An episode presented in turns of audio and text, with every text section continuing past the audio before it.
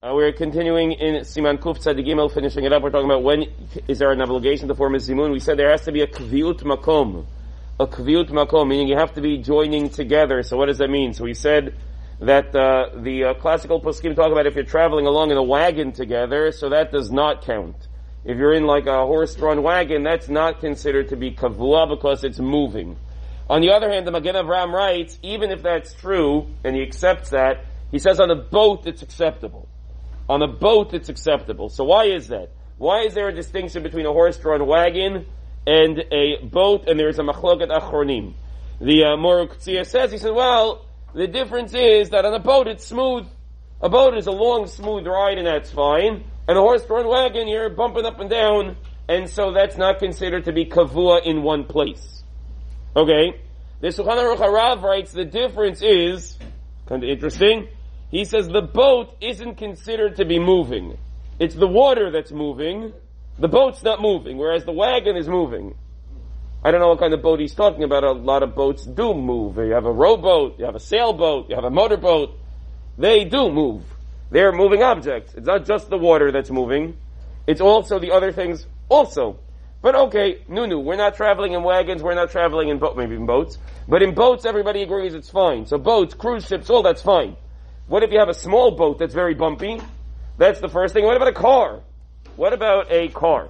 And so again, this is a machloket uh, achronim nowadays. What about a car? And everybody agrees that in the car you could say a three-person zimun. That's fine. Meaning, our cars are going to be a little bit more steady than these uh, old rickety, uh, you know, horse-drawn carriages. Not as steady as a cruise ship. I'll agree to that. Maybe it depends on what kind of car you have but uh, fine. But on the other hand, it's tech, it, it, if if if it's Rabbi, they're definitely moving. I thought everything was moving. An airplane, they say, he says, oh, other people say the airplane's also not moving. It's the air that's moving. So that's also kind of funny thing because I've jumped in the air before and I didn't end up in Israel. If the air was moving, it should have moved me a lot faster than it moves the airplane. No, it's the airplane that's moving. That's why the airplane takes off from here and lands in Israel. When I jump, I don't end up in Israel. So, but it's definitely a lot smoother on the airplane. Most poskim therefore say that in the car, you could say a three-person zimun because worst comes to worst, you did nothing wrong. Worst comes to worst, you have no problem. A ten-person zimun where you're already saying Shem Hashem, so that's already questionable. So that's usually not going to apply in the car, it's usually going to apply in the bus. Because in order to have ten men over the age of bar mitzvah, you're running out of space in your car. So the bus has an extra mala. First of all, you could walk around, even though it's not the safest thing ever but you could. The Eitzah that's given is as follows, which is what they said with the wagon. If you either start the meal while stopped, or you do Birkat Hamazon while stopped, then everybody agrees it's acceptable to do.